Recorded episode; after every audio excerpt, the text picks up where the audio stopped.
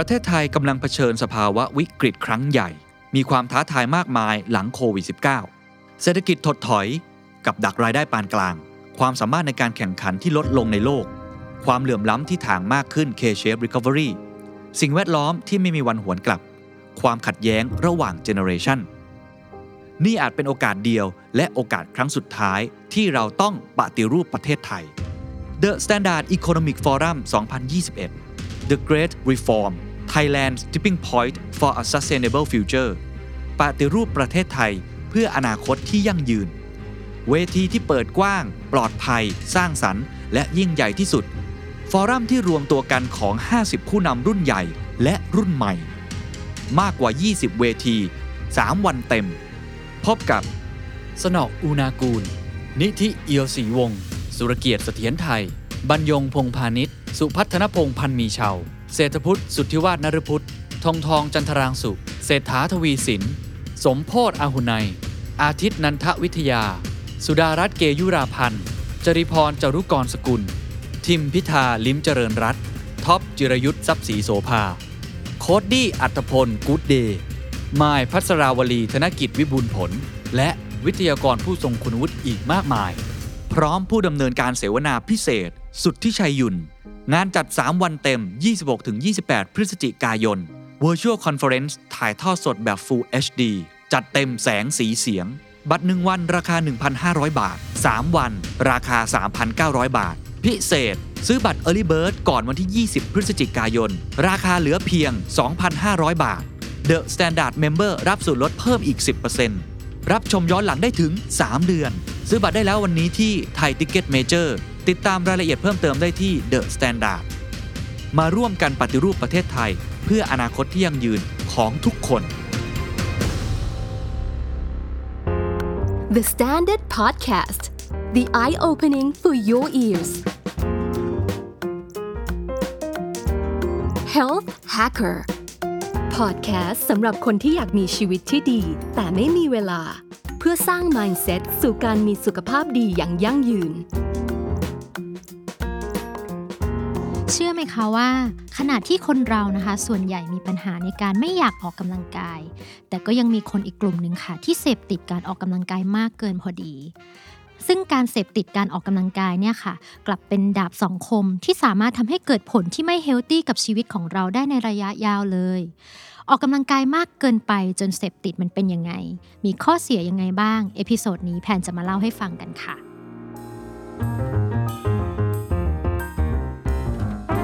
ดีค่ะ หมอแพนแพทย์หญิงสุภรัตน์ทวนวรัตน์ค่ะ เป็นหมอฟื้นฟูหรือหมอ rehab ที่จะพาทุกคนให้ไปมีชีวิตที่ happy กันค่ะ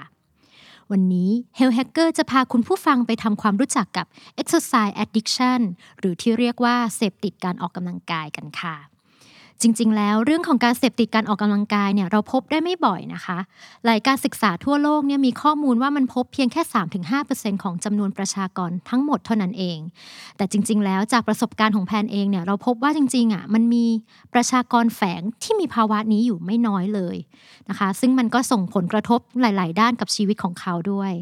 แพนเองในช่วง 2-3 ปีที่ผ่านมาเนี่ยค่ะก็มีโอกาสได้เจอกับคนไข้นักกีฬาอยู่หลายคนเลยนะคะ แล้วก็มีหลาย ๆ คนเนี่ยเขาเข้าข่ายในการเสพติดการออกกำลังกายแบบอ่อนๆอยู่ด้วยนะคะ แพนขออนุญาต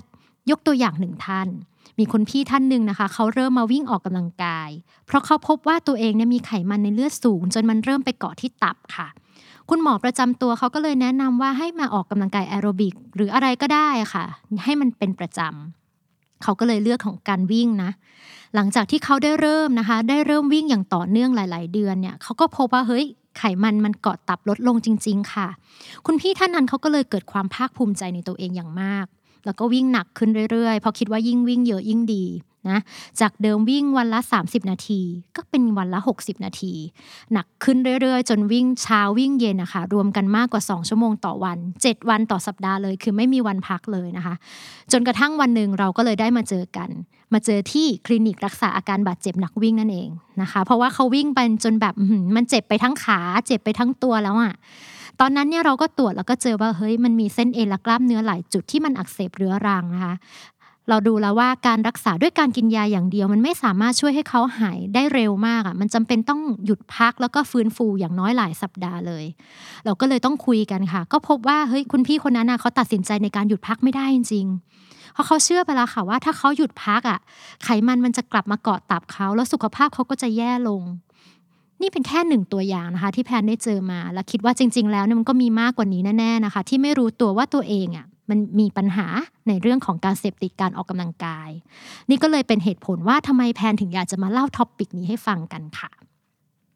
เรามาเริ่มกันที่อะไรคือการเสพติดการออกกำลังกายนะคะ จริง ๆ แล้วนะคะคำว่า exercise addiction เนี่ยมันเป็นคำที่ค่อนข้างใหม่ค่ะ แล้วก็ยังไม่ได้มีนิยามตายตัว ถ้าเราลองดูที่ตามคำศัพท์เลยนะคะ การเสพติดก็คือการหลงใหลอย่างหนักเนาะจนมัน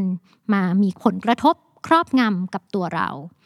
ดังนั้นการเสพติดการออกกำลังกายก็คือ เราหลงไหลในกิจกรรมการออกกำลังกายนะคะ ไม่ว่าจะเป็นชนิดไหน จนส่งผลกระทบ กับการใช้ชีวิต สุขภาพกาย สุขภาพใจนะคะ ยกตัวอย่างเช่น มันอาจจะทำให้เราอ่อนเพลียนะ หรือว่ามีการบาดเจ็บจากการออกกำลังกายมากเกินไป บางคนก็จะมีเหตุผลมากมายค่ะมาอ้างนะ ว่าเราไม่สามารถที่จะหยุดออกกำลังกายได้ แม้ว่างานหลักเรายังไม่เสร็จอะนะก็ต้องไปฟิตเนสให้ได้นะคะ หรือแม้กระทั่งไม่ได้มีเวลาในการทำกิจกรรมทางสังคมอื่นเลย นอกจากจะไปวิ่งนะ หรือจะไปออกกำลังกายนั่นเอง แล้วอะไรอะคะที่เป็นสัญญาณที่จะบอกว่าคุณเริ่มเข้าข่ายการเสพติดการออกกำลังกายแล้ว ก็มายกตัวอย่างกันดูเลยนะคะ ข้อที่หนึ่งก็คือ คุณหายใจเข้าหายใจออกเป็นแพลนการออกกำลังกายตลอดเวลา แล้วถ้าเราผิดแผนนะคะ เช่นอยู่ๆก็มีงานด่วนนะไม่ได้ไปฟิตเนสก็จะหงุดหงิดมากนะแล้วก็ไม่สามารถที่จะโฟกัสกับการทำงานได้ เพราะว่าอยากไปฟิตเนสมากกว่า ตัวอย่างที่2นะคะ เมื่อมีคนเห็นว่าคุณใช้เวลาในการออกกำลังกายเยอะมากๆ แล้วเขามาแนะนำให้เราหยุดพักอะ่ะ หรือว่าบางทีเราออกกำลังกายจนป่วย เราก็มีเหตุผลมากมายมาต่อรองค่ะ อย่างเช่น ถ้าฉันไม่ได้ออกนะฉันจะนอนไม่หลับเลย ฉันจะทำงานไม่ได้ ฉันจะสมองไม่แล่น บางคนบอกว่าถ้าฉันไม่ได้ออกฉันไม่กล้ากินข้าวฉันกินข้าวไม่ลงนะคะ หรือที่เจอบ่อยมากๆ คือ ฉันจะอ้วนขึ้นอะ นะถ้าไม่ได้ออกวันนี้นะพรุ่งนี้ฉันอ้วนแน่ๆนะคะ คือถ้ามีอะไรแบบนี้เนี่ยก็อาจจะกำลังเข้าข่ายการเสพติดการออกกำลังกายอยู่ก็ได้ ตัวอย่างที่3นะคะคนที่เสพติดการออกกำลังกายบางคนนะคะจะคิดว่ายิ่งทำมากยิ่งออกมากยิ่งดี อย่างเช่นเขาก็จะมอนิเตอร์การออกกำลังกายค่ะ คือยิ่งเข้ายิมแบบ 3-4 ชั่วโมงเนี่ยเยอะโอ้ฉันวันนี้ออกกำลังกายได้ดีดีนะคะ หรือบางคนนะชอบจับระยะทางวิ่ง นะคะยิ่งเยอะยิ่งดี ถ้าวันไหนทำไม่ได้ตามเป้าอะค่ะก็จะหงุดหงิดมาก แล้วต้องหาวิธีหรือหาเวลาไปทำเพิ่มให้ได้ จะดึกจะดื่นแค่ไหนก็ต้องทำตัวอย่างที่ 4 คุณรู้สึกหงุดหงิด หรืออารมณ์ไม่ดีถ้าไม่ได้ออกกำลังกาย หรือบางคนกลายเป็นรู้สึกผิดมากๆเลย แล้วก็ทำโทษตัวเองค่ะด้วยการออกกำลังกายให้หนักขึ้นในครั้งถัดไป อย่างเช่น ถ้าวันนี้ไม่ได้วิ่ง 5 กิโลนะคะรอบถัดไปบอกว่าฉันแพลนจะวิ่ง 10 ก็เลยวิ่งไปเลย 15 กิโลเพราะว่า รอบที่แล้วไม่ได้วิ่งนะคะ แบบเนี้ยนะมันก็ไม่ดีต่อสุขภาพอย่างแน่นอน และตัวอย่างที่ 5 นะคะ ถ้าคุณไม่ได้ออกกำลังกายมานานมากๆเลย พอกลับมาออกทีเดียวเนี่ยก็จะออกอย่างหนักมากเหมือนแบบ ให้มันสะใจเฮ้ยฉันได้กลับมาแล้วอะ่ะพวกนี้นะคะก็จะเกิดการบาดเจ็บได้ง่ายมากๆเลย และนี่ก็เป็นแค่ 5 ตัวอย่างเท่านั้นค่ะว่าคุณอาจจะเข้าข่ายการเสพติดการออกกำลังกาย แล้วเราก็เห็นได้ว่ามันส่งผลกระทบทั้งสุขภาพตัวเองเนาะทั้งเรื่องงานแล้วก็คนรอบข้างได้มากเลยค่ะ คราวนี้เรามาถึงสาเหตุกันบ้างนะคะ สาเหตุที่คิดว่าจะเอามาอธิบายได้ดีที่สุดก็คือ เมื่อเราออกกำลังกาย ร่างกายจะหลั่งสารต่างๆนะคะ โดยเฉพาะสารเอนโดรฟินนะแล้วก็สารสื่อประสาทพวกโดปามีนออกมา สารพวกนี้ค่ะมันจะทำให้เรารู้สึกฟิน มีความสุข ออกกำลังกายแล้วรู้สึกโอ้มันแบบมันดีมากๆเลยนะคะสำหรับหลาย ๆ คนที่ชีวิตเนี่ยเขามีแต่ความเคร่งเครียดนะ การออกกำลังกายมันอาจจะเป็นช่วงเดียวที่เขาได้รู้สึกแบบนั้นนะคะ มันเหมือนได้รางวัลอะไรสักอย่าง เขาก็เลยไม่อยากไปทำอย่างอื่นอีก ซึ่งจริง ๆ แล้วเนี่ยฟังมันก็คล้าย ๆ กับเราเสพยาอะไรแบบนั้นนะคะ เราพบว่ารางวัลนะคะมันอาจจะไม่ได้เกิดจากสารสื่อประสาทอย่างเดียว แต่มันก็มีอีกหลายอย่างค่ะที่ส่งผลทำให้เรารู้สึกว่าเฮ้ย เราอยากจะออกกำลังกาย มาก ๆนะคะ อย่างเช่น บางคนเขาก็อยากจะได้สุขภาพที่ดีนะ อยากจะได้หุ่นที่ดี ก็เลยต้องออกกำลังกายเยอะ ๆ บางคนเขาออกกำลังกายเพื่อที่จะฝึกฝนนะคะ ให้ได้รับชัยชนะในการแข่งขัน อยากจะต้องได้รางวัลในทุกๆ ครั้งอะไรแบบนี้ซึ่งบางทีเนี่ยมันก็ต้องมีปัจจัยหลาย ๆ อย่างนะคะ บางคนนะคะอยากได้ภาพลักษณ์ที่ดีในสังคม มาออกกำลังกายแล้วมีคนชื่นชมเยอะๆ อะไรแบบนี้นะคะ ซึ่งจริง ๆ แล้วมันมีอีกเยอะมากเลย จนเราลืมไปว่าเฮ้ยจริง ๆ แล้วรางวัลพวกนั้นนะคะมันจะต้องประกอบด้วยปัจจัยหลาย ๆ อย่าง โดยเฉพาะการคลายเครียด การนอนหลับที่ดี การเข้าสังคมแล้วก็การเลือกอาหารการกิน ไม่ใช่แค่การออกกำลังกายเพียงอย่างเดียวค่ะ อย่างที่ทราบกันดีนะคะ ข้อดีของการออกกำลังกายเนี่ยมันทำให้สุขภาพเราแข็งแรงเนาะทั้งระบบหัวใจหลอดเลือดแล้วก็กล้ามเนื้อนะคะ รวมถึงด้านอารมณ์ด้วย แล้วจะเกิดอะไรขึ้น ถ้าเราอยู่ในภาวะการเสพติดการออกกำลังกาย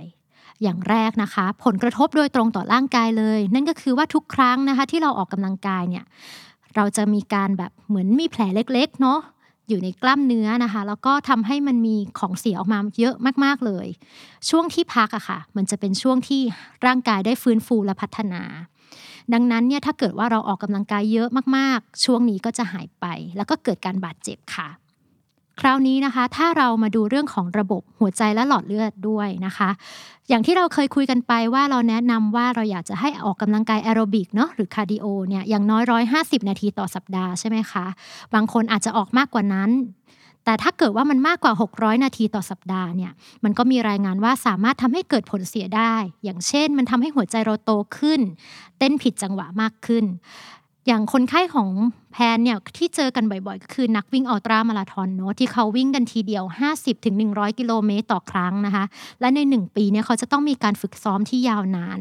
ก็เลยมีคำแนะนำว่าจะต้องมี off-season หรือช่วงที่ได้พักอะค่ะ อย่างน้อยปีหนึ่งเนี่ยต้อง 1-2 เดือนขึ้นไปเลย ก็เพื่อให้ร่างกายนะคะ แล้วก็หัวใจเนี่ยมันได้กลับมา remodeling เนาะแล้วก็กลับมาทำงานให้ปกติ นอกเหนือจากนั้นหลาย ๆ คนคงเคยได้ยินเนาะระบบอื่น ๆ เนี่ยมันก็ได้รับผลกระทบเช่นกัน ถ้าเราออกกำลังกายอย่างหนักติดต่อกันนะคะ โดยเฉพาะในผู้หญิงที่ลดน้ำหนักคือเขากินน้อยนะออกกำลังกายหนักมากจะทำให้เกิดภาวะ female athlete triad นะคะก็คือเพิ่มในเรื่องของการมีประจำเดือนที่ผิดปกติ กระดูกพุนเร็วกว่าปกตินะคะ แล้วก็นี่แหละบางคนก็กินไม่ลง เพราะว่าเขาก็ ต้องงดอาหารหรืออะไรแบบนั้น ก็เป็น 3 อย่างที่ได้เจอนะคะ ถ้าเราออกกำลังกายมากเกินไป ต่อมานะคะก็คือผลกระทบด้านจิตใจและอารมณ์ค่ะ การเสพติดการออกกำลังกายนะคะ จะทำให้เราเหมือนถูกครอบงำทำให้เราหงุดหงิดง่าย ไม่สามารถโฟกัสกับงานที่ทำค่ะ ซึ่งคนรอบข้างก็จะน่าจะได้รับผลกระทบนะแล้วก็ทำให้เราเข้าสังคมได้ไม่เหมือนเดิม และที่พบบ่อยนะคะก็คือ ผู้เสพติดการออกกำลังกายเนี่ย บางส่วนค่ะ เขาจะรู้สึกผิดและชอบโทษตัวเอง มีการด้อยค่าตัวเองง่าย เพราะว่าเราเฮ้ยเราไม่สามารถออกกำลังกายได้ตามที่เราวางแผนนะคะ บางคนก็เลยพัฒนากลายเป็นโรคซึมเศร้าไปด้วยสำหรับแพนนะคะในมุมของหมอฟื้นฟูที่ดูแลนักกีฬาเนี่ยแพนคิดว่าการแก้ปัญหาเรื่องนี้นะมันจะต้องเริ่มจากการที่เราหันมาสำรวจตัวเองก่อนนะคะ ฟังเสียงร่างกายของตัวเองอย่างสม่ำเสมอ ถ้าเราพบว่าเราเริ่มเข้าข่ายนี้เนี่ย หรือแพนไปเจอกับคนไข้ที่เขาเริ่มเข้าข่ายอะค่ะ เราก็จะให้เวลาเต็มที่เลยในการพูดคุย และหาสาเหตุร่วมกันกับคนไข้ สิ่งที่สำคัญนะคะก็คือจะต้องให้เราเนี่ยได้เห็นให้ชัดว่าเฮ้ย ตอนเนี้ยเราเริ่มเสพติดแล้วนะ และการออกกำลังกายที่มากเกินไปมันส่งผลกระทบต่อเขาหรือสังคมของเขา เมื่อเราเริ่มเห็นปัญหาแล้วเราก็จะได้แก้ไขกัน ฟังมาถึงตอนนี้แล้วนะคะสำหรับใครที่กลัวว่าตัวเองจะเสพติดการออกกำลังกาย ก็อย่าเพิ่งกลัวไปล่วงหน้าค่ะ ถ้าเราสำรวจตัวเองแล้วพบว่าเราเริ่มเข้าข่ายสัญญาณเตือน 5 ข้อนั้นแล้วเนี่ยก็ค่อยๆ ลองปรับพฤติกรรมตัวเองดูก่อนนะคะ ลองใส่วันพักเข้าไปในตารางการออกกำลังกายให้มากขึ้น อย่างเช่น สัปดาห์หนึ่งเนี่ยมันมี 7 วันเนาะออกกำลังกายแค่ 5 วันก็พอแล้วอีก 2 วันเนี่ยก็เป็นวันพัก อาจจะใส่กิจกรรมอื่นๆ เข้าไปในวันพักค่ะ เช่น ดูหนังฟังเพลง ไปเที่ยว ผ่อนคลายจากความเครียดด้วยวิธีต่างๆ วิธีอื่นบ้างนะคะ โดยที่ไม่ต้องรู้สึกผิดอะไร อนุญาตให้ตัวเองได้ผิดแผน พลาดเป้า พลาดรางวัลบ้างนะคะ แล้วก็ฟังเสียงร่างกายตัวเองให้เยอะๆ ถ้าร่างกายเตือนด้วยความเหนื่อยความล้าหรือบาดเจ็บแล้ว แล้วก็ก็ต้องพักได้เลย แรกๆค่ะ มันก็จะฝืนตัวเองนิดนึง แต่ต่อมานะคะ ก็จะพบว่าชีวิตของเราเนี่ยมีความสมดุลมากขึ้น และที่สำคัญเราจะสนุกกับการใช้ชีวิตและการออกกำลังกายมากขึ้น สุดท้ายนะคะ ร่างกายของเรานะ ทั้งกายและใจก็จะแข็งแรงมากขึ้นด้วยค่ะ หากใครมีข้อสงสัยหรือปัญหาที่อยากรู้เกี่ยวกับการออกกำลังกายและสุขภาพใจ หรือปัญหาด้านสุขภาพใด ๆ ทิ้งคอมเมนต์มาได้ หรือติดต่อผ่านพอดแคสต์ The Standard ในทุกช่องทางโซเชียลมีเดียหรือทางอีเมล podcast at the standard co ฝากติดตาม Health Hacker รายการพอดแคสต์สำหรับคนที่อยากมีสุขภาพดี แต่ไม่มีเวลาได้ทุกช่องทาง podcast player ที่คุณใช้ ไม่ว่าจะเป็น Spotify, SoundCloud และ YouTube The Standard Podcast อย่าลืมนะคะ สุขภาพที่ดีเป็นสิ่งมีค่า และเราสามารถสร้างมันได้ด้วยตัวของเราเองค่ะ Health Hacker The Standard Podcast The Eye Opening for Your Ears